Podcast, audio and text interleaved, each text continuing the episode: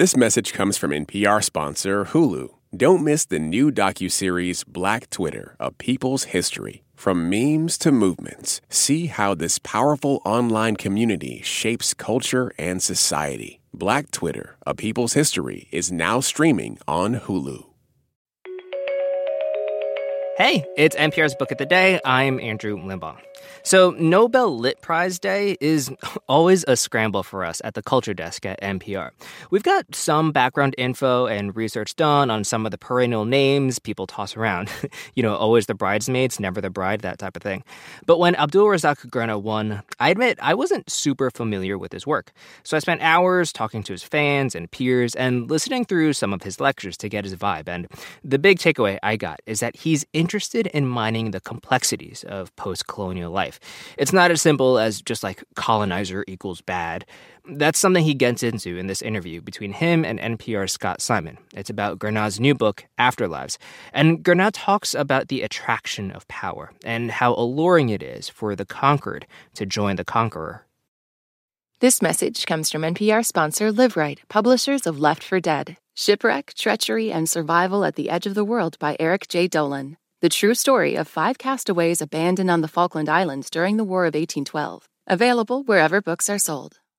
This message comes from NPR sponsor REI Co op. REI has gear, clothing, classes, and advice for camping and glamping, biking and hiking, axing and snacksing. Visit your local REI co op or rei.com for the million and one ways to opt outside.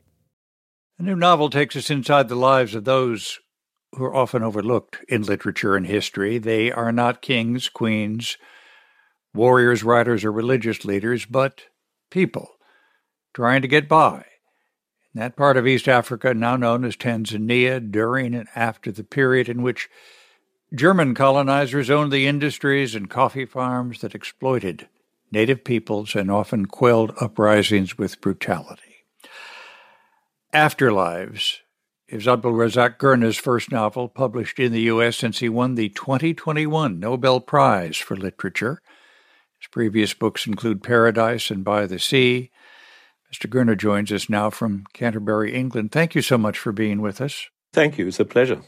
I think we can stipulate that British, French, Belgian, Italian, uh, and for that matter, American corporate colonization in Africa could be cruel. But was there something distinctly brutal about German colonization? There was something. With many of the other colonization movements, they often started from a position of relative weakness, either because there were mercantile uh, expeditions, various kinds of attempts to corner a market here and there. Whereas the German entry into African colonialism was very, very late in the 19th century and was entirely a military operation. It had a different character. And so its whole attitude, I think, to, to the people that it was declaring to be their subjects was if you don't obey, we will punish. Tell us about the ensemble of characters who are at the center of this novel. A Khalifa begins the novel as a bookkeeper. So I think I, I was interested to begin with the story of uh, Hamza, the, the young man who joins up, who becomes a soldier in the colonial army. In the German army, yes. Starting off with that story as a core story. But then I, was, I began to think about the other people that he would know, that community in which he returns, in which he finds himself. Then I thought of uh, this figure, Khalifa, who becomes both a mentor, but also somebody who offers us as readers, I think, another kind of consciousness or point of view that allows us to see the things that some of these figures do, but from a different angle. Gender inequalities because of the way he marries, or the young girl that he looks after and nurtures. He occupies a sort of uh, position of a kind of sanity, even though it's uh, gruff and uh, impatient and um, difficult here I am complimenting a Nobel laureate, but I mean, I appreciated how artfully that was done because it made the point that although Hamza becomes, I think it's safe to say, the major character in many ways for much of the novel, there's no telling where and how who makes a contribution to the lives that we wind up connecting with. That's good. You can you can pay as many compliments as you like to the Nobel laureate. All right. Uh, why why does um, why does Hamza become part of the German army? This is interesting. Why did so many? I mean, most of the people fighting in those wars in Africa, in that particular place, location that I write about in Afterlives, but also in other parts, in the Cameroons, in North Africa, etc., were Africans fighting other Africans for this side or that side. And it's ironic. You wonder why are they fighting each other for the pleasure, as it were, of seeing who it is that would colonize them. I think partly it's to do with uh, a certain way of thinking of themselves, not as Africans, because the idea of an African identity would probably not have been present at that time, but of thinking of themselves in their particular uh, ethnic, tribal, or whatever it might be the right word, place where or people that they belong to, society that they belong to. And so the other society is just an enemy. It doesn't matter that they're also black. The other thing I think is probably the power and the attraction of the victor. The conquered join the conqueror because of the prestige of the conqueror uh, and money, employment, and perhaps power. Yeah. Finally, and we must not forget, is that there was a certain degree of coercion, demands made on the leaders or the elders of a society to say, we need 30 from you otherwise. Okay. So whether you uh, want to or not, you are volunteered to join up. So there are very many different ways, I think, that people um, became colonial mercenaries in this way. Hamza has a uh, what I'll refer to as a as a complicated relationship with a German officer who exhibits kindness towards him, but a kindness that can be suspect. Yeah, I think my, my, my thought was that many people, when they're given these difficult and cruel duties to perform, either because the ideology of their society requires them to act in certain ways, or because uh, of the kind of the social impetus, as it were, of being, say, a soldier, uh, and then being required to do certain things, to refuse is very difficult. I'm thinking of colonialism in particular. There would have been many people required to carry out duties that they knew to be wrong, that they knew to be cruel, and to regard those that they were subjecting these cruelties on as less human than they are. Uh, and at times, there must have been times when they would have suspected that that was not true. So I think there is a denial that process that goes on and says, no, no, no, it's not.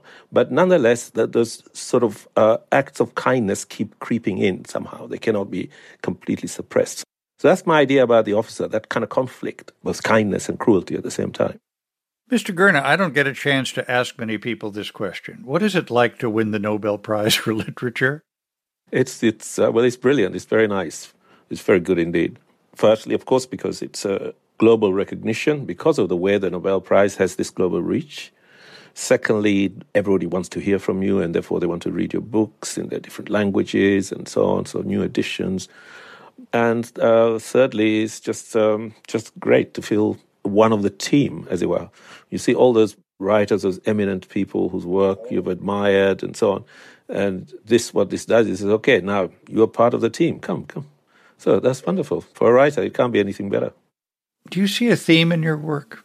Others, of course, have once you won the Nobel Prize, but I wonder if that's a theme you've consciously tried to wind into your work. Well, I don't think there is a theme as such. I mean, I know what many people have asked me about that announcement that the Swedish Academy made about the experiences of refugees and the experience of colonialism.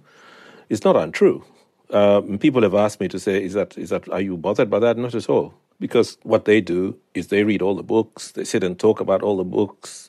After all of that, somebody has to produce two paragraphs, which says why it is they've chosen this particular writer's work so, really, whatever they come up with is not going to be the full story. It's going to be, at best, what it was that made an impact on them. If that's what made an impact on them and that's the reason they made the award, good on them, I'd say. No problem. I found myself at the end of Afterlives thinking that the dramatic tension that pushed it forward was um, how do we change the world into which we are born but still find happiness and fulfillment in the lives we have right now. Yeah, I'll take that. yeah, I'll take that. That would be one way of seeing it. Yeah, how do you how do you live? Basically, is what I what I think many of my books are after. How how do you live with whatever it is that you know circumstances and accidents and life has handed to you? How do you get on and make something of it? The Nobel laureate Abdulrazak Gurnah, his new novel Afterlives. Thank you so much for being with us, sir. Thank you very much.